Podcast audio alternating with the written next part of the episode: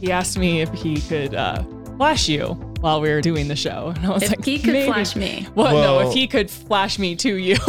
Oh, I'm like, I was like, I don't think we need to do that. I give my consent Hunter- for all of it. Kat would like to see your tits. That's really what it The comes shirt- down the to. shirt- This shirt is so tight. I don't. It would take me half the episode to even get get a nipple out. It would. It would. Connor's on testosterone now, so he's getting bigger and working out more because he feels better and his hormones are more balanced. And so now he's buying tighter clothes. No, no, so no, no, that- no, no, no, no, no, no, no, no, no. This is an extra large. Okay. It just is small. It's a s- very small. I just pulled the tag off. It's a sh- it's a medium extra large. yeah, I was pretty un- unhappy with how tight the arms are. Like, geez, like I don't. I think, I think- but I think like guys want to look jacked with like really tight sleeves, Yes. which is cool. But like if you're actually a large human, it like doesn't really work for you. Uh huh. So the short You sleeve don't shirts want to be are- Hulk. Yeah, I don't want to be like that. shirt. It's nice, Yeah. but I also wear these like Henleys underneath stuff a lot. So I was like, well, it'll work. We'll be fine. So douche bro of him. Whatever, dude. Don't hate. uh, Kat, we're so happy to have you. We've been waiting for this. It's my pleasure. You know, Yeah. it's been a build up for sure. I've just been over here like, oh, I'm waiting for them myself to be on their podcast. we had a dope conversation on your show a couple months ago. That was really Yeah. fun. Um, and we got into some really cool topics, and it got me thinking about what I wanted to to chat with you about today. And I think you have a really cool perspective um, that we've never really had on the show before. You have studied this um, this space and sex and sexuality and spirituality and the the kind of the way you can bring it all together to experience really deep fulfillment. And you've done that in your professional life as well as your personal life. So experiencing non-monogamy alternative relationships and the way that's affected you but also the way you've seen it with your clients and in your programs and your retreats. Um, so i would love to hear kind of your approach to non-monogamy and how you've seen it from both the lens of practitioner and professional and your personal life Oh God. Ooh, my whole body just got tingly. This is like my favorite thing to talk about. Yeah. So non-monogamy. So just to speak to uh, uh, the audience, non-monogamy is uh, essentially the umbrella term for relationships that don't fit under the traditional sense of monogamy, which is you and another person in a closed container, sexually, intimately, primarily emotionally, as that that's your person that you go to for most emotional things.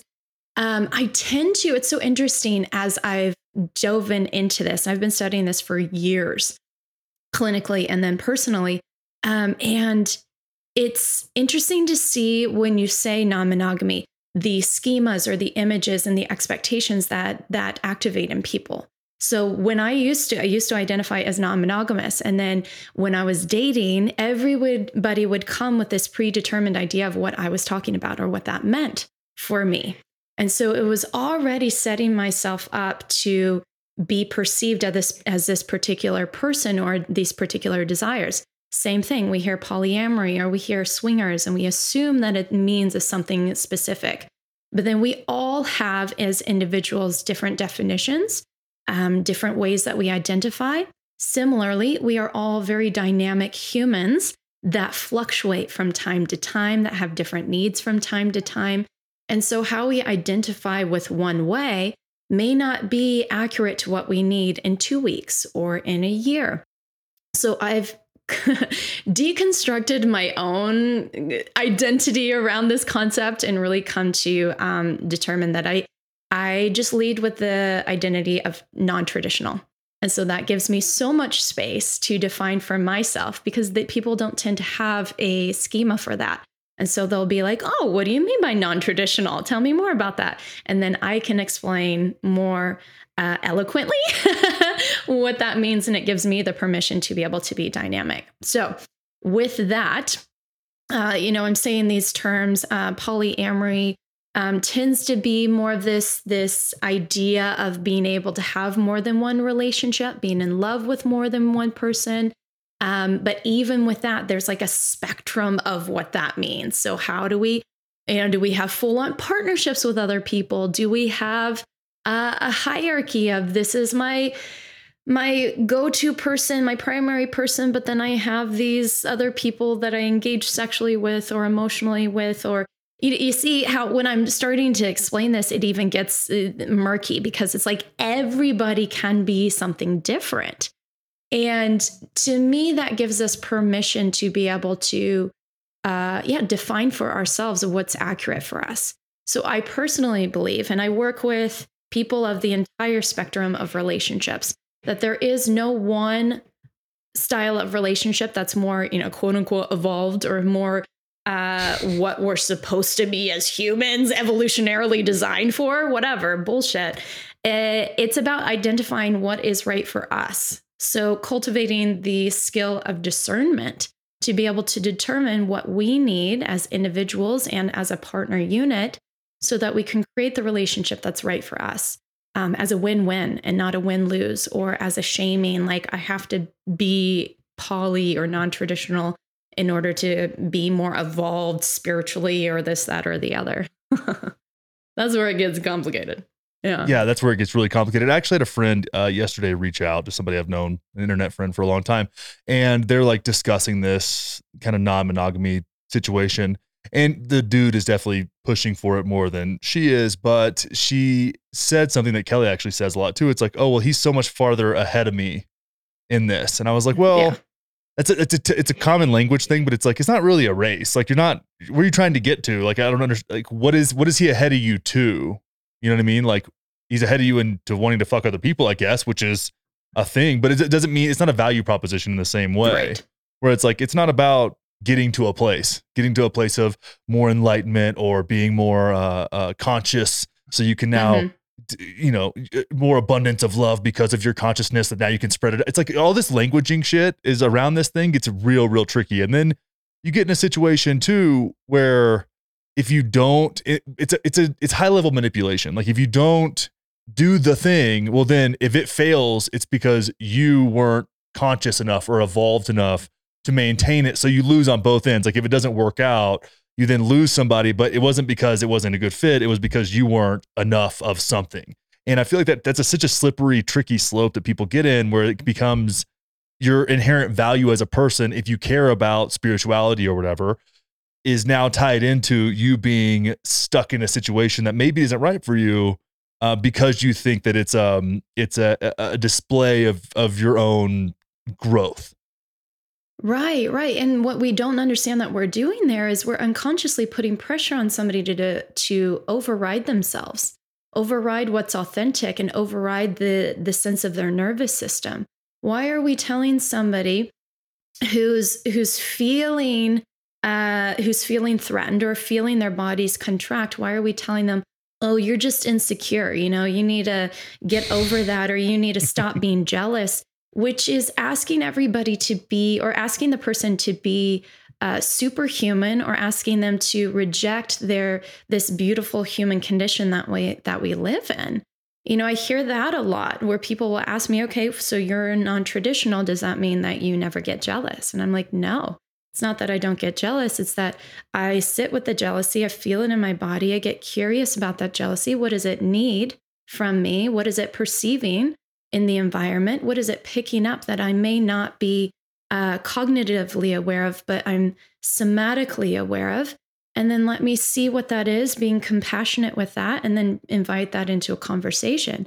So I actually see this whole experience of, of our human emotions as tools to be able to help us discern better and to be able to help us to better create the relationships that we need when jealousy is welcome into the relationship, when fear, when insecurity, when when um, anxiety is welcome into the relationship, then we can actually make a relationship that's a sustainable and b I can be fully authentic and celebrated in, rather than uh, you know pressured to be the quote unquote perfect poly partner just to just to you know make it work or make the other person happy I think that's a that's a trap that I see often. You know, where a couple will uh, come into my office and either be curious about wanting to expand their relationship, or they've done it, shit hit the fan, and then they come in to help me fix it for them.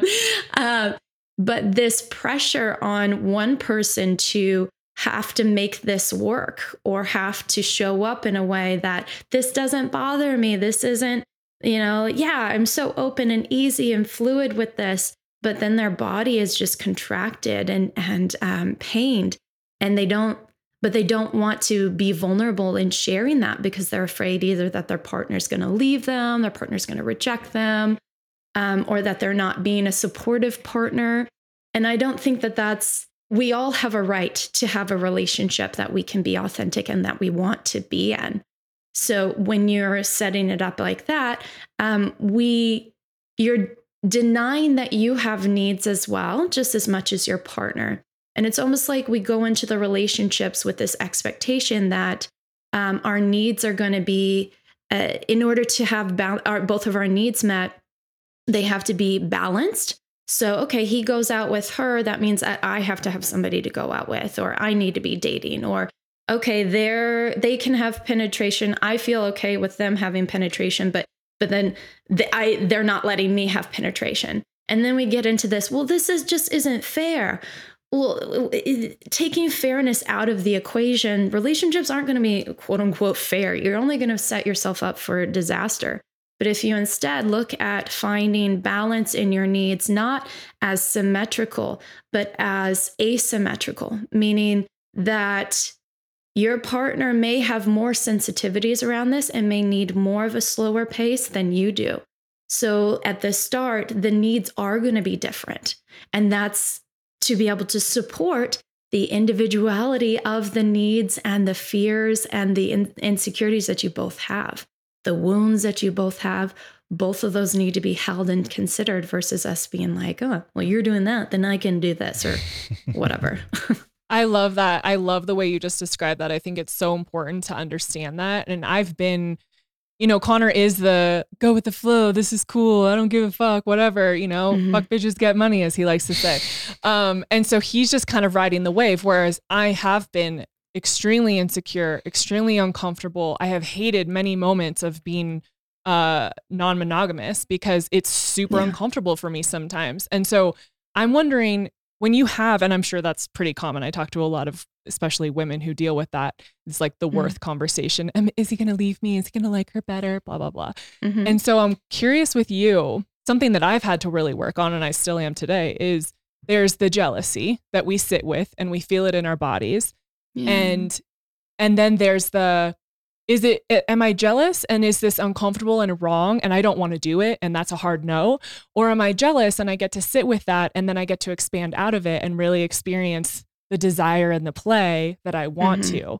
I think that's where it's been super hard for me and a lot of people I've talked to is like you get to that point and you're not sure which way you're going. Is this like bad and I'm not listening to my body and the red flags? Or is this just really fucking uncomfortable and new and I get to sit with it and see what else is out there?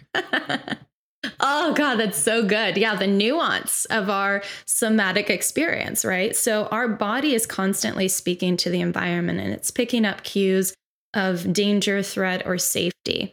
And so with that, you know, these cues are determined a lot of times by our past experiences. So um, or in the present, you know, present environment. So we can be picking up cues from another person. Oh, she's a cowgirl, and cowgirl means a single person who comes in to try to rope your partner out of the relationship. Oh, that's cute. I've never yeah, heard yeah. that. That's great.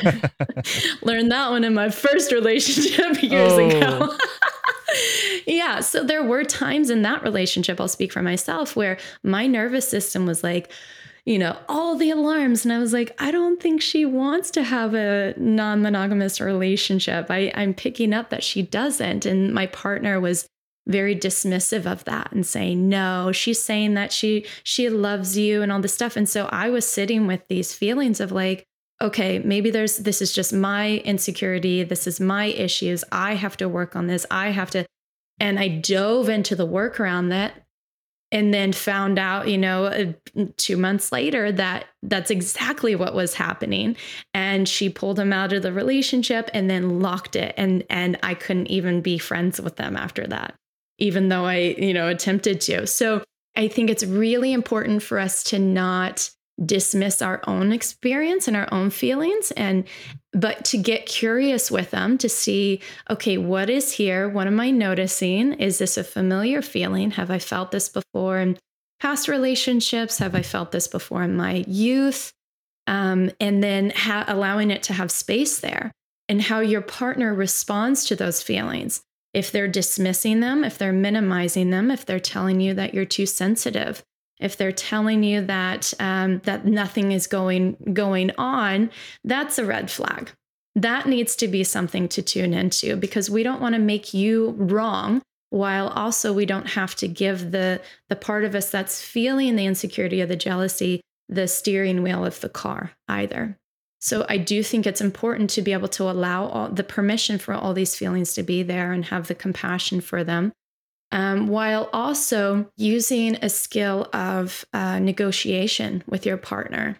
And I love breaking down negotiation into a couple of um, easy pieces to make it more accessible for people. Because a lot of times you go into these relationships or any relationship, truthfully, or any sexual experience too. Many of us will go into it and have the dialogue with the partner, with the person first to determine what it is that we want. And we don't realize that when we go into the, the conversation um, without already sitting with our own self and understanding what these three components are for our own self, we're already setting ourselves to a disadvantage of not being able to have either the sex life or the relationship or the situation that we want. Uh, because many of us can make our decisions based through another person instead of what we actually need and want and, and limits of ourselves. So, what's authentic? um, people pleasers, people who have a tendency for people pleasing, or people who are very sensitive to the needs of others, or people who are great at anticipating the needs of others can fall into that that uh, trap or vulnerability. So, mm. for negotiation, important to first know, looking at the particular situation, uh, what is your personal uh, desired outcome? Like, how would you want to see this this unfold? just you and your own energy. Identify that. If you don't have that, then you're setting yourself up already for potential self uh, abandonment because you may be waiting for the other person to say something and then base your decision around that. So that's where, where it's important to establish that first. Then identify what your boundary is. And a boundary is your availability availability of energy, time, resources, um, emotional availability, uh, and then no more. So that's the fence, that's the limit, that's the hard line. If you cross that, it feels like self abandonment in your body. It feels like a self betrayal in your body. But if you honor that, if you if that's honored, then you can more easily navigate the third part, which is edge. Edge is a point of negotiation. You can lean into edge and it may be uncomfortable but it's not crossing your boundary and your limit, which would feel again like a betrayal. So it would this would be, oh, this is uncomfortable. I've never experienced this before, but I know that I'm not leaving myself. And I know that this is okay, even though it's uncomfortable. So in negotiation, we're seeking a win win. We're not ever seeking a win lose. Nobody's supposed to lose in their relationship. Of course, there's times where we make mistakes and things happen and and and then we have to renegotiate. oh, maybe that didn't feel as good as I, you know, as I was hoping to. But we never want to go into it with a win-lose. And so that way both people feel supported, both people feel understood and seen and held. A strong holding container is critical for non traditional relationships well, really for any relationships at all. Like you need to feel like your person, your partner really has you and is wanting to understand you and validates your fears rather than says that they're wrong for having them or wrong for having your desires. So I find that to be really helpful in this nuance, in this negotiation piece. Yeah, I, I love that a lot. I um as, as she's talking about that, I was thinking about our foursome situation. oh yeah, that was great. Talk about things that went wrong you didn't think we were going to. We um we had our first foursome, so it was me and two other girls and Connor, and I we had been talking about this for about a, a year time. and a half. Yeah.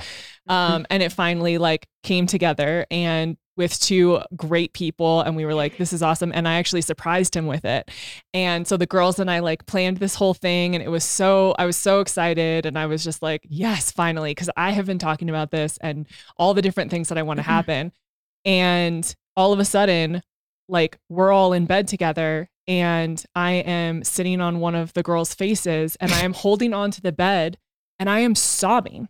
I am just full on sobbing and I feel awful. I hate the whole experience. I'm so upset. I'm also at the time on IVF fertility hormones. So I was a crazy Mhm. person and didn't realize that that was going to affect me in that way. Um, and I'm just, I'm sitting there and Connor's over here with this other girl. I'm sitting on this one's face. I'm sobbing. I'm like having this internal battle of like, what do I do? I don't want to upset him. I fucking planned this. This was my idea. I don't want to upset the girls. This is their first time. Like it's a whole thing. And I finally I had to like pull it. And I was like, I got up I was like, Connor, we have to go downstairs. And he went downstairs with me and I told him what I was feeling. And as irrational and like chaotic as it was, because it was definitely a lot of hormones going on, I was just so grateful that I pulled the plug and was honest because I, part of me was like, just keep going, like, just do Yeah. it. Yeah. And I, that would have been the worst self betrayal of all time. And I don't know how you pull yourself out of that. It was hard enough with the way things happened. But I, I mean, he was so supportive. The girls were so amazing. It ended up being like this really great bonding of friends of like, yeah, this didn't go the way we thought it would, but like, we're here for you. Right.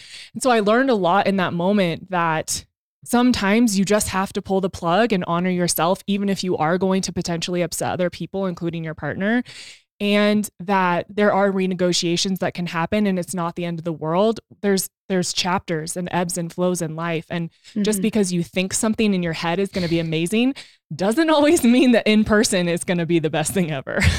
sure and with that too i love how you how you explained okay you're on you're on hormone medication so that's going to change your boundary too because Yeah. that's going to change your emotional availability and so that's where like boundaries aren't rigid fixed walls they are dynamic just as much as we are and so when we ch- can check in with ourselves i love using these three questions beforehand um, how does this how does this feel for me and then during the middle of this, does this still feel good for me? And then after, did that feel good for me? Because that's constantly checking in with your dynamic nature of who you are as a person. And here in this moment, you made that realization of, this no longer feels good for me. And so it no Yeah. longer is a win win. And so for you to be able to give yourself that permission of, nope, we just hit this, I need to put a pause. Girl, I've, I've even had full on crying sessions in the middle of an orgy of like Oh starting to and then bawling and then but what that happened similarly to what happened to you is everybody came around me and I'm like mascara all over my lingerie and I'm like oh my god. But it turned into such a beautiful um a, a beautiful tightening and intimate bonding experience that that changed forever our little orgy friendship moving forward. So it can also be incredibly beautiful to invite that that mess in. Um, there's something very raw and erotic around around that as well. uh, babe, how have you been sleeping? Um, I was. It's been good except for last night. What happened last night? The Theo got in bed at like four in the morning. He did? Yeah, and he was in between my legs, and I was so confused. I thought he was a Oh. pillow, and then I like kicked him, and it was. I didn't mean like not hard, but I like. Then I was in this really weird like pretzel shape because he was like under my feet, and I rolled over. It was it was weird. You were very tossy and turny last night. You know why though? Because you didn't take your cured. Didn't? No, I didn't give it to you. What'd you give me then? I didn't give you anything. Did you roofie me? I maybe get a little frisky.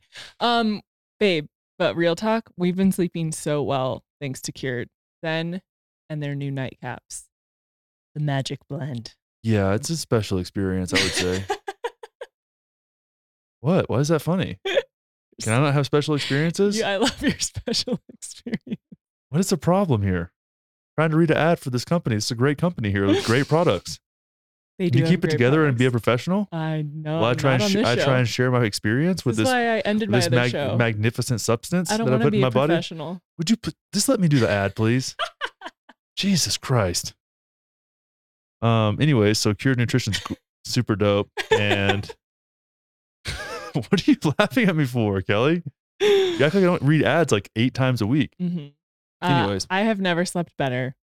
I was already taking Zen, and then they dropped these nightcaps. 30 milligrams of CBD, 5 milligrams of CBN, and 1.5 milligrams of THC. That good, oh, good. so he does listen, just not to me. I only listen to when. Joe speaks. I listen to men that have tattoos and muscles.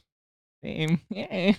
Um, it is it is truly incredible. I've been telling everyone it's it's a better version of melatonin. So I'm someone who has taken melatonin on and off. Fuck over the melatonin, years, dude. Melatonin's some bitch shit. But it makes Connor feel awful and super hungover and just cloudy. And I have similar effects sometimes. I'd just do um, heroin and and I- do something like that. Don't think that I sleep super well. to be honest, I don't think my sleep is consistent. And since we've been taking this, we have both said this is ridiculous. Like, what the fuck is in this? I literally text the founder of the company. I said, What the fuck did you put inside of this? And he said, I know. So we would love for you guys to try this out. Um, you can go to the link in the show notes and uh, use the code OKBabe and you'll get 10% off. Don't forget to get the Zen and the nightcaps together, merging joy. I would love to talk about orgies and your little friend group because you did Mm. mention that when we were on your show briefly. Um, not something that I've ever participated in, but I would love to know what that experience has been like for you and and what that's brought forward. Sure, sure. Okay, so I'll speak for myself because I also want to honor the sanctity and the privacy of their of you know of, of their um, piece as well. For me, it's been a a small group of friends where we all love to get together and um, yeah engage sexually and with the intention of exploration and play and trying things out sexual healing. So, say somebody wants to practice, you know, say I want to practice my skills of going down on a woman, you know, then that's provided. You know, we talk about boundaries, we talk about consent every single time, and we talk about what are our desires. And so, in those desires, how can we support each other in fulfilling that desire in each and every experience? And so, what that's turned into is like this, this container of uh, yeah, personal sexual evolution, expansion. And I've seen, witnessed people to be able to reach, uh, including myself, deeper layers of surrender in their body, um, healing past traumas, healing past fears or anxieties around performance or around sex or around intimacy. Um, to be able to witness how you can have deeply satisfying sexual experiences with friends and it still remain pl- friends you know there's there isn't the uh, i want something more from you. I want to have a committed partnership with you. I there's so much honoring and and i also think that the qualities that make that group that way are you know there is a level of independence and sovereignty. There is a level of everybody doing and actively doing their self work there's a level of communication and uh, agency and consent that all supports the the sustaining of that um, of that dynamic. I can see how with friends that would be much. di- I, it's so funny. Sex is such a funny thing, or just sexuality in general, where like I can see how what everything you're saying can happen when it comes to friends, but I also see that sex with strangers or people you don't really know that well, not necessarily strangers, but like that also feels safe in a very similar way. That was what I was something I was drawing as you were as you were talking about that. It's like somebody you don't really know, so has no idea, and maybe you'll never see again, right? Especially when you're traveling or doing whatever, you know.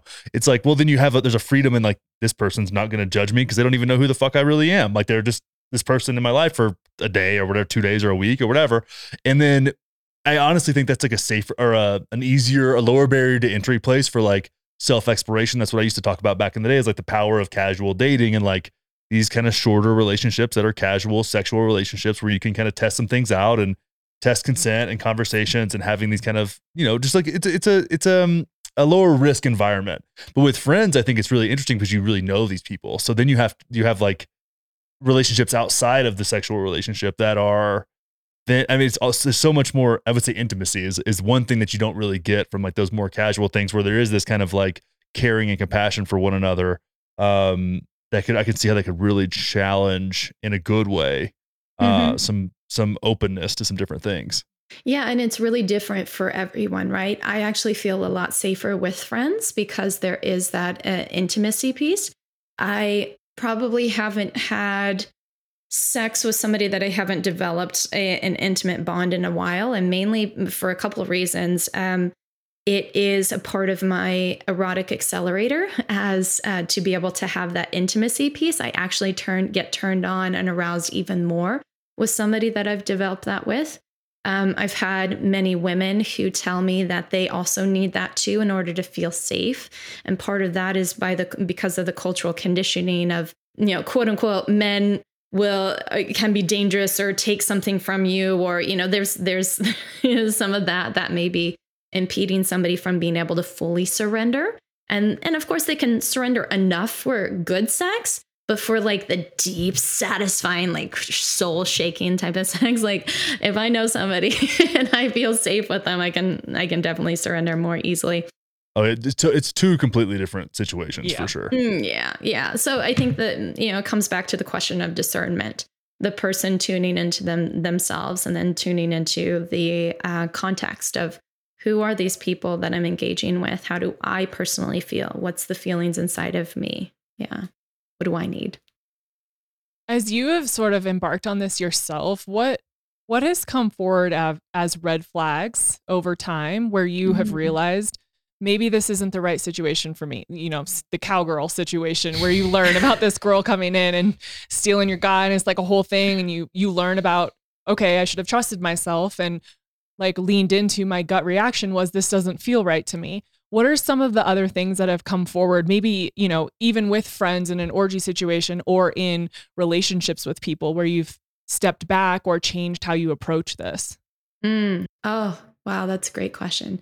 The thing that initially comes to my mind is uh, in the in the past when I was first starting out in more of this exploration, I was doing all the research. I was reading all the books, all the podcasts. I was I was the one who was always initiating the conversations. I was always the one who was, you know, well, uh, this is something that I think we need to to address or prepare for. And my partners at the time were not. Their hands were off. They were more of receiving everything that I brought into it. And it's not something that you can make somebody do. Like, you can't make anybody, as much as we might believe that we can make somebody want to do the work and want to do the research, you can't. And so, I now know that I want somebody who's reciprocating the efforts and the energy. I don't want to be the one that's holding all of it. I know that I might be the one to inspire those conversations to beginning, especially if it's somebody that hasn't explored in that way. But I want to also be watching that I'm not being the one to run the whole thing. Um, so that's been really important for me. I also am mindful of observing the difference between somebody who says uh, i'm open to leaning into that. Okay that's something that you that you engage in. You're non-traditional. I'm open to leaning into that versus somebody that is like um, ooh that that sounds really fun. I definitely want to do that and that isn't to say to x out the person who's like oh, i'm willing to lean into that. It's just also to observe okay do they do their own research or do they uh, um, act on their curiosity or their interest of of that? Or are they just saying that in order to keep you in a relationship or to do a relationship with you? And so I wouldn't say that that's necessarily a red flag, but just something to be conscious of, consciously aware of. Gosh, those are the big pieces. I would also say to be aware of people's attuning to your partner. So, attuning means uh, communicating and reading somebody's nonverbal communication. So, sometimes we'll be saying something, but our whole body will be clenched, or we'll quickly say something, or, you know, there's all these nuances that, that are spoken that aren't being spoken verbally. And so, when you're picking up uh, something in your intuition, in your somatic um, experience, you don't have to invite the person into a conversation hey i'm noticing this or i'm noticing that you said that or or i'm noticing that you just um, you know clenched at that and i'm curious about what's there the person may or may not be conscious to that They may not have done Yeah. the work to be aware of that. And we can't, we have to be careful not to try to enroll somebody into a process that they that they aren't either aren't consenting to or they aren't connected to. And I think sometimes we keep pushing and we keep pushing and we keep trying to making the person to get into a process that they just literally like, I don't know what you're doing. so so I think that's important to again, not necessarily a red flag, but just to be aware of. Um, patience is really important in any type of, of relationship, but especially non-traditional. But so is being able to express how something is impacting you. So maybe this other person isn't connected with their internal um, landscape and their internal process, but that do- doesn't need to stop you from expressing, hey, I'm noticing that I'm feeling this way, or I'm noticing that my nervous system is getting fluttery, or I'm feeling um, uh, ungrounded, and um, and I would like to talk about what's going on in me. And so that could inspire the other person. Um, or if it doesn't, then you need to consider whether this is a relationship that that will be sustainable for you and supportive for you in the way you need. No, that makes a lot of sense. I mean, I've been in situations where I felt like everything was kind of out of my hands and I had zero agency in it. And it's the most uncomfortable and like disempowering feeling that that exists on the planet. Yeah. It was the worst. It's the it's it's so it's so especially in that situation when there's like a lot of kind of reliance on a person in an unhealthy way to not fuck you up. You know what I mean? Like this, like oh hey, this person's like I'm, I care about this person. Like they're not gonna be a complete asshole. And then that all like spins on a dime, you know? And then you're in a situation where like, um, I don't really want to be here. And I feel like I can't say a goddamn thing about it. And it's, Yeah. that's, it's rough, man. It's a weird, it's a weird place to be in, especially when you feel like somebody else is pulling the strings in your relationship. It's like not, not fun. But how did you get into that dynamic? Why were you so out of power? Well, I mean, I gave a lot of that away. I You know, but mean? why?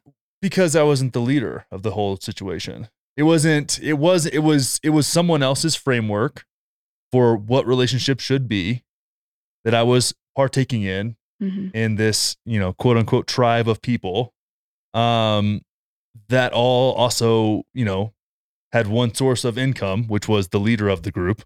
So your livelihood is kind of on the line. So you got to walk a line there. And then, you know, it's Mhm. like, well, if you don't do the same, we were, the same thing we were talking about earlier on. If you don't do this, there's then then you have then you have a problem understanding and purging your own jealousy or insecurity or whatever it is, right? Like you haven't, you're not good enough if you don't. So it's like you get in a situation where it's like, well, I want to grow and I want to like be better. So I should put myself through this shit that I have zero interest in being a part of. Like I would prefer that these D-list celebrities don't try and fuck my girlfriend. I think they're fucking lame. You know what I mean? It'd be, di- it'd be different if it was like, hey, I, I'd be open to this if I was like, if I respected the person and I was like, I had the Mhm. capacity to be open to it, but it was like not on my, none of it was on my terms at all. Yeah. And that was really interesting. And then if I would go do the same thing in inverse, I was then again the problem. So no, no matter what I did, I was the problem, right? Either I wasn't being compassionate or caring enough for the other person and what their desires were. But whenever I would like say, okay, I'm gonna take some, I'm gonna take some initiative and achieve my own desires out here. Well, then that was a problem. Mhm. It was weird. It was a, it was, it was like, it, a was, it was, a, it was a trap.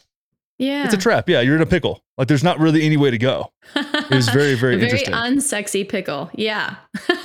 Yeah, and, And- it, it's the least it's the least sexy thing ever too. It like it, it'll it, yeah, but then you end up having like really good sex after because of all the tension and anger, and then that ends up like it's just a, it's And that just such a fucks conf- you up in a whole other way. Yeah, it's a weird situation, man.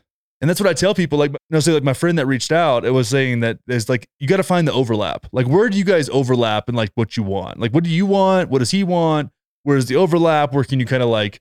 Because I think it, the thing that people aren't honest about is this shit can go south so fucking fast, and you may not even know it until it's way too late. And people don't acknowledge, don't want to acknowledge that. It's weird. It's like, well, you're doing something that is, you know, more evolved. And I know we keep saying that, but it's like, yeah, it's hard to really balance it all out. Hmm Yeah, yeah. And the piece there that I really want to highlight in your experience is that when you don't have agency, you were coming from a place of there's a part of you that really wants to preserve the connection, the relationship, even the sense of belonging in that group, so to say. And so sometimes we do these these actions uh, as ways to protect and the ways to preserve. None of us, it's painful to feel rejection. It's painful to um, to no longer belong or lose a relationship. And so, can we find more compassion around that versus just blaming our partner for having these feelings or these reactions? Can we get curious about what's behind that? What is the vulnerable need that's behind these reactions versus just saying, straight up red flag you're out. But but taking the time to really understand. Similarly i think three very very important components uh, for any of these relationships any relationship in general but especially these relationships um, honesty being able to tune into and identify your own inner process so that you can communicate that uh, consent meaning that you are a, you and your partner are both able to give permission for access to what is theirs whether it's their body or something that they own. And agency which is the the um, sense of us to be able to make decisions for ourselves make decisions for what we want and what we need for ourselves. And so when those three because all of them are interrelated as well if you miss one of those then you can't have the other ones so that will really impact our ability to be in a relationship and a relationship that takes care of us as much as it takes care of the other person. Their needs mm-hmm. or their emotions don't have to make logical sense. Love and relationships don't make logical sense. But it's like we keep looking for the figuring out the logical sense. And some of it is just like, I I just I don't feel good about that person and is it okay that I don't feel good about that person? Can I set a boundary around that and will you honor and respect that or even just get curious about it and work through it with me? Or do you dismiss me, minimize me and make me feel like shit for having that des- having that request? Yeah.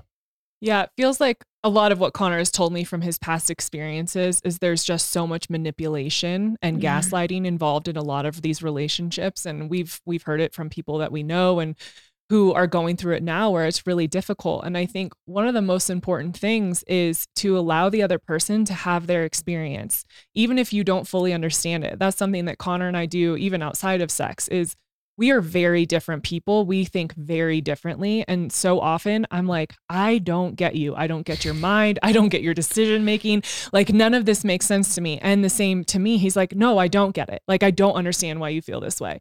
And that can be really difficult sometimes. But what I think we've done a better job of in this whole experience is learning that we don't necessarily need to understand it, but to have love and compassion for that person in whatever that they're in whatever process they're going through. Yeah because I'm never going to be him and he's never going to be me, but we love each other. We want the other person to be fulfilled and happy. So, yeah. how can we really listen and hear them and honor where they are and then come to some sort of agreement based on what those feelings are, even if they're on completely opposite ends of the spectrum? Yeah. Yeah, that's beautiful. I love that. And so there's permission to be to be you, which I think we all need rather than again this perfect poly partner. Eh, just yeah, minimize yeah. it and suppress it and just show up as how I need you to. Ain't gonna work. I think it's really interesting. Yeah, exactly. I think it's really interesting too. I, I was thinking about this while you guys were talking. It feels like so many people, especially our age, are moving into this it feels like we're just going back to the 70s in like this free love movement where i think a lot of us have seen how monogamy in many ways even with our own parents made no sense. And they i, mean i remember saying to my parents 15 years before things got really bad like you shouldn't be together. Like i don't know mm-hmm. what you're doing right? And i just had a poor example of what a marriage looked like. And i think we've seen a lot of our friends get divorced or are going through really hard times right now. And I'm just curious if both of you feel like there is sort of this movement into people being more open to non traditional relationships and what that looks like and why that's happening. Yeah, I see that we are moving through a massive sexual awakening right now, and for many different reasons. I mean, part of it is women are speaking up more about their sexuality, which this is interesting. So, research says that women, uh, more women initiate the conversation around open relationships than men do. And I see that more in wow. my in my practice too. In fact, every single client or s- student of mine, it was initiated by the women, which is so bizarre because I've, I have many clients and students, but I don't think it's uh, maybe one person, one couple. It was initiated by the guy, but that that's it. And so research says that too. And also um, how skewed that image is because of this patriarchal idea of like men are more sexual than women, but that's not true. We've been fed this male model around sex and how arousal, the cycle of arousal, and we've been applying our own sexuality to this male model, and that's inaccurate. Like our our well, that mo- that model Mhm. was that model was built by men. That model was built by men, so I don't really know why they would feel conf- com- uh, It's funny what men were felt competent in in, Yeah. in displaying with zero personal experience. It's like maybe you should ask a woman like what they think. Maybe you should actually have a woman ask a woman so you get a bit Yeah. more honest answer. novel idea back then. Yeah, yeah. Yeah, so right. so there's that movement. There's also a lot more talk about it on podcasts. You know, we have more access to podcasts, internet. Um, there's more sex educators that are out there. Unfortunately, we're also still being censored drastically around what we can talk about. But then we also all the way up to the pandemic. Pandemic was a massive catalyst for for sexual evolution because then there's again many layers there but what i saw is a lot of couples came into my office and their polarity was dead because they were in both in the house all day every day 24/7 there was no mystery. There was no there was no change in routine. There was no there was a bunch of PJs kids running around the house and being in the same two rooms all day. So a lot of people coming into therapists and coming into coaches to self-evolve or to take a look at what was going what wasn't working in their relationship. So people were challenging what they previously knew and then added to that and i'm pretty sure this has something to do with it too but you look at some of the cdc guidelines and some of the announcements to the mandates in the cities and sometimes they they would literally say sex parties or orgies or um, and I, i'm forgetting the actual words but of more than six people or more than 10 people or you know there was something something really bizarre about that. And so it also inspired a lot of comic comedians bringing that forward and then people talking about well who's having these orgies? Like what is this really happening? Like this is just i thought this was a fantasy thing or an underground thing but they're actually happening everywhere. How come i'm not a part of that? So i think it also just started more conversations and i'm hearing from so many people that they're opening their relationships or they're trying something out or sex parties are happening even more. They're popping up and i'm i'm getting invited to i'm kind of like uh you know like they're just happening everywhere. And, and whether that's for good or bad because i don't know how consciously held those some of those containers are. Uh but it, it i think everybody's having it's it's in the field. It's in the air. Um, the collective conversation is happening. So i think it's it's activating people's curiosity and um, people are at least ask, asking questions about it whether they are actually um, acting on it or not Yeah, I think there's like a broader conversation too about institutions and ideas and standards.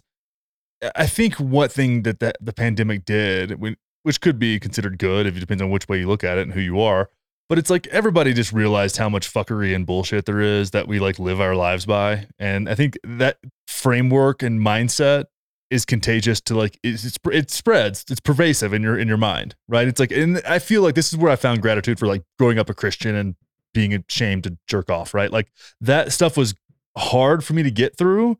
But once i got in of like okay i'm gonna like radically question this thing that i've kind of believed forever for no reason aside from the fact that i was just kind of there.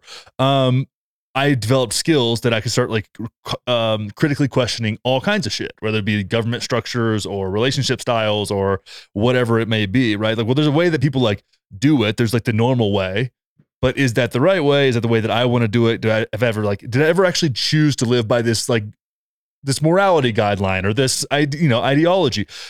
And if I didn't choose it, then I would start to question it. And it became out of that place of like, I'm being critical about this, this belief system that I was a big part of my identity. Now it's not. And because of that, I gained the skills to like start questioning other things. And I think through this, through the, through the pandemic, a lot of people were like, wow, a lot of this shit makes absolutely no sense. and you get in that framework and you're like, wow, what else makes absolutely no fucking sense in my life? You're like, huh? And then you just it's like it's it's just like it's kind of like what they did was force curiosity on the masses. Yeah. Because what else were we going to do? Either you either sit there and listen to ourselves Yeah, in our own head. you- yeah.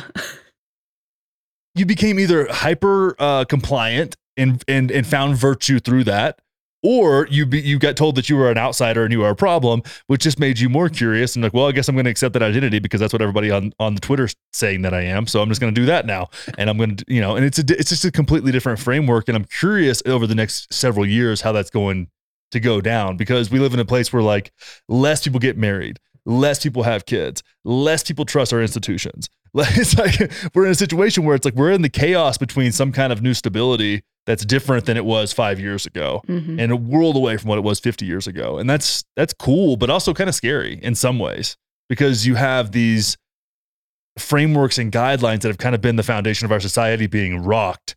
And I find that beneficial be- because I've already done that in my own personal life. So when it happens on the society scale, I'm like, okay, I've been here. I know how to deal with it. But most people freak the fuck out and they feel threatened, right? Like the the the, the more conservative minded people right now feel very threatened by everything that goes on that kind of challenges their ideology. That's how people respond when they've had the dominant cultural ideo- cultural ideology for the history of the country, right? So it's, it's one of those things where it's like, okay, they're on shaky ground. But then also there's good and bad sides to that. When you when you dive the world into chaos and this even if the structure was kind of silly, like it did provide a framework for some kind of stability in the culture. Well, that's th- not good things come out of that too. Just like when you start to challenge a relationship and you get off the beaten path and you got to go like take a machete to the forest and try to find your own path, bad shit can happen. It's almost guaranteed to happen. And there's a lot of variables in that, which if you're akin to that kind of shit, that's awesome. That makes it way more fun and way- you're way more present in it. But for a lot of people, it's just straight up terrifying. Right. And I feel And I feel like like we're in a really interesting place. Of, I don't, yeah. Yeah. And I feel like because of exactly what you're saying, we've lost, and I'm saying we as a as a collective, uh, we've lost this skill of discernment for ourselves, you know, this right judgment in ourselves and what's right for us. We've lost this skill of critical thinking for ourselves. We're turning to other people to speak for us and to make the decisions for us, which in a sense creates a sense of safety because uh, well, what if I'm wrong? What if I do something wrong? What if I'm bad? You know, it, it it's we have all these internal beliefs that that that um, it, it risks and that that can be scary for us. So it is quote unquote easier to let somebody else speak for us and and um, rather than to figure out what it is that we need because now we have the responsibility of doing something about it. Yeah. Yeah. I, Kat, I would love for you to speak to this. We've talked about this ourselves um, quite a bit, but I would love to hear your experience and maybe that of your clients in this. The non traditional relationships, yes, sexual. It is sexual in nature, right? Like we get to fuck other people and have these novel experiences, and it's super cool.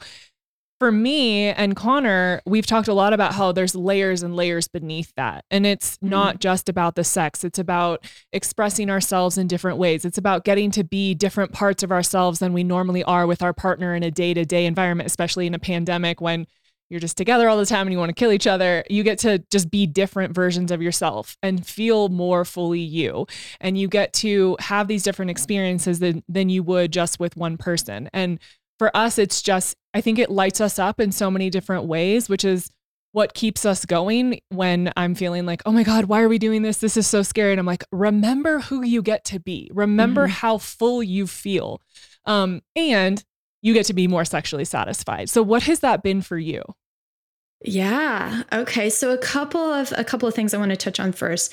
So non-traditional relationships don't have to be sexually outside. So it can also be deeply emotionally intimate um, it, with another person and go over to their house and cuddle with them and snuggle with them and and be all up in their energy and then go home and have sex with your partner too. So I really want to emphasize that you get this is a designer relationship. You get to create whatever is accurate for you. So I have some people who are monopoly, meaning one person is more is monogamous to their partner and might engage more emotionally with other people, intimately with other people, and then their partner is more sexual with other people. And so that's still a win-win for both of them because it's meeting both of their needs in the way that that's authentic to them as well. The interesting um, piece about when you're engaging with other people emotionally, intimately, or sexually you have a different alchemy with that you and the other person. Because what's activated in you by this person may be a very playful like silly part. And then with your partner it's more of like a, a serious sacred uh, tantric inspired type of type of sex or self that comes out like a very ritualistic type of person that comes out of you. And so what i see is that the people outside can be muses or inspirations or catalysts for you discovering this new part of you now, then from that, we get to discover okay, that person might have been the inspiration and catalyst, but I'm the one that's sourcing it. So now I've accessed this new reference point of another part of me that I can continue to nurture. Um, if that relationship, for whatever reason, dissolves or transitions into something else, um, I can I still nurture that part of me. And so, how does that look for me to continue to nurture that part of me? um, I have this access to this new playful person. Can I bring this into this relationship with my other person? Can I feed the sexual energy that that came outside of my relationship back into this partnered relationship? Um, and sometimes the answer is yes. Sometimes the answer is no. For again, different contextual reasons. Uh, but either way, you have discovered this new part of you and how do you how are you going to take care of it now that you've discovered it i think that's really important I do see and um, that in order to maintain the sexual relationship with you and your partner, how important it is to then continue to source that relationship with your eroticism, uh, your erotic energy that might be activated elsewhere. How are you bringing it back into the relationship? However, I've also worked with many couples that after opening the relationship, they don't want to put that energy back into their marriage or back into their committed relationship. And that's okay too. Can we allow permission for that too? For both of these people um, in these different situations, I've had this multiple times. They came to the conclusion of we are perfect life partners. We are perfect um, husband and wife or committed partners here. And we just aren't desiring that sexual aspect with each other anymore. And so we're going to continue to get that satisfied elsewhere while still being in this marriage or being in this committed relationship. And it actually made their marriage or their committed relationship even deeper and more potent and amazing for years. and it's still like that. But I think again that's that's important for them to break the uh, or demystify the uh, the concept of marriage and what that means or life partner and what does that mean? Because you're not even necessarily i think people are afraid oh they they fall in love with this person outside and then they're going to leave me for that. But you have to remember that there are skills involved in living with a pers- with a person. There are skills involved with having a life partner. oh, life yes, partner. there are yeah, and that's not gonna mean that if you have amazing, epic, cosmic, soul shattering sex with this other person, that they're gonna make a great life partner or live in partner. So these are considerations to make as well when you're designing the relationship that works for you. It's, it's really so easy to live with me and it's so simple, right? Yeah, it's pretty good. Um, but uh, no, it's, it's funny because Kelly Kelly gets there. She's like, I just she get the, the typical like, you're gonna leave me for this person. I'm like, honestly, by design, and this isn't. I don't think it's even that intentional, but just like the way it works out is that whenever I am attracted to somebody outside of our relationship and I like bring it in, it's never somebody that I would really want to like. It's not. It's not. It would never even work. It's not even feasible. It's like this is not even within the realm of this. That's not ever what this would have been. If you didn't exist, this mm-hmm. wouldn't have been what you think, what your fear is that it would be. Yeah. So it's funny for me because I'm like, uh, yeah, I get that. I get, I to, that's a f- totally 1000% rational view.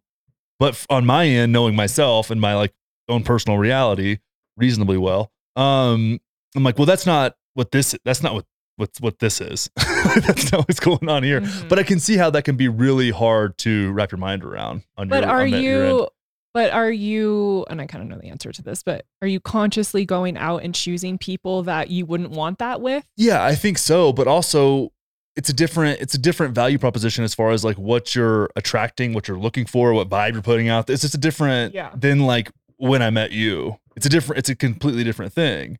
But I also was probably on a date like a week or two before I met you, and it was like I was a, it was a different thing. You know what I mean? It's just like how do you show up for a thing that that that's going to kind of it kind of self selects just by how you show up for the thing. Mhm. You know what I mean? It's not really, and then also it's pretty clear early on that that's not really what this is. right. We're not inviting cowgirls into this thing, and even if that was, it would, that would end poorly for them. It was just it's just one of those things where it's like if that's not. I get the fear, but look from my end, I'm like it's silly, but, But it's I- also not. But I think Kat to his to his point is I don't think that everyone is necessarily that conscious when they're doing that. Like he's been doing this for a hot minute and I feel like he has an awareness around how to be and how to like conduct himself and how you know he lays it all out for people in the very beginning like this is what's going on so Mhm. there it's the transparency is there where i feel and i'm guessing because i don't know as well as you do but i'm guessing that not everyone does that and so when you just like blast yourself open you're like i'm open like come on in people then you could be finding others who could potentially be something more than that. And maybe that wasn't necessarily your intention, but you didn't create an energetic boundary for yourself. So then you're inviting in all this stuff. And then you're kind of left in another uncomfortable pickle of, oh shit, I didn't want that, but now it's here and now I'm confused. Yeah, and let me preface this with sometimes the relationship you you do open the relationship and sometimes it does turn out where that person will enter into relationship outside of it. And I've worked with people where that was the case too. And then we worked together, me and everyone involved, about the transition. And so it's transitioning with love and it's transitioning, not ending, you know, cutting the relationship, but how do we stay in love and transition the relationship style here? So it can all be done consciously connected with love and also with our wounds and our pains and our fears coming up because that's also very human as well um, so i do want to preface that with it you go into these and that doesn't ensure that the relationship is going to to stay and that's with any relationship right? Relationships dissolve all the time for a plethora of reasons and sometimes we evolve differently than the other person or we need something differently. Whatever it's all valid and it's even though it's painful it's it's it's okay too you're to be okay. Um however the i really really emphasize working with a therapist or working with a coach who is who who specializes in in non-traditional relationships and I don't mean somebody who's just affirmative and saying, yeah, I'm welcome and accepting of all relationship styles because they aren't going to have the education to be able to hold you during some of these some of these common experiences that come up. I've had so many therapists or uh, yeah therapists especially on podcasts i've heard their conversations i've heard um, them talk about these types of relationships never work.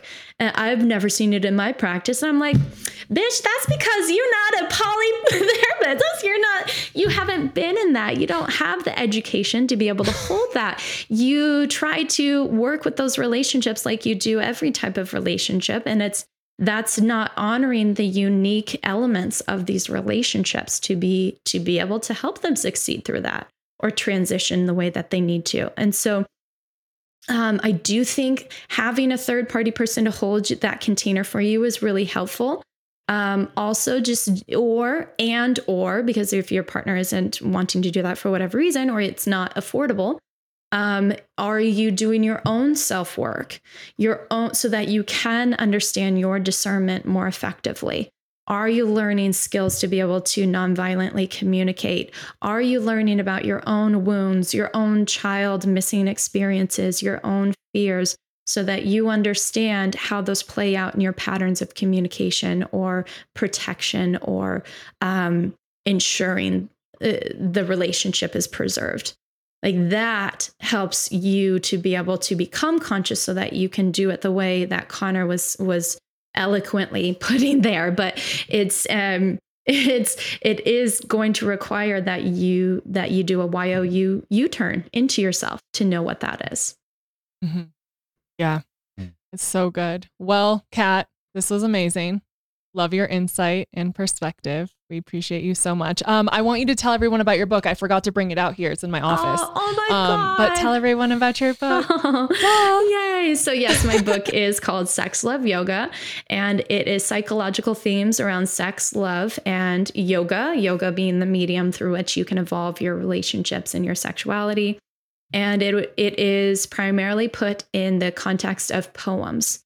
So, all of these contexts in poetic framework, followed by a psychological analysis of the things that I present and the things that we need to sit with to understand our own personal programming. So, that is available yeah. on Amazon, and all the drawings, all the writings is done by moi. I'm really excited by it. Yes, I loved that. I didn't realize you had done all the drawings, and I mm. was um, reading it, and I'm like, God, this is so beautiful. The poems are beautiful. Mm. The drawings are so beautiful. I just, I love what you've created. It's, mm. it's really good. Thank you. I believe that Thank sex you. is like poetry. So I have this very artistic part of me, and I, um, how can I fuse the academic part of me with this artistic, fluid, feeling, emotional part of me as well? yes. Mm. So good. Thank you, Kat. We love you. Oh, I love you too.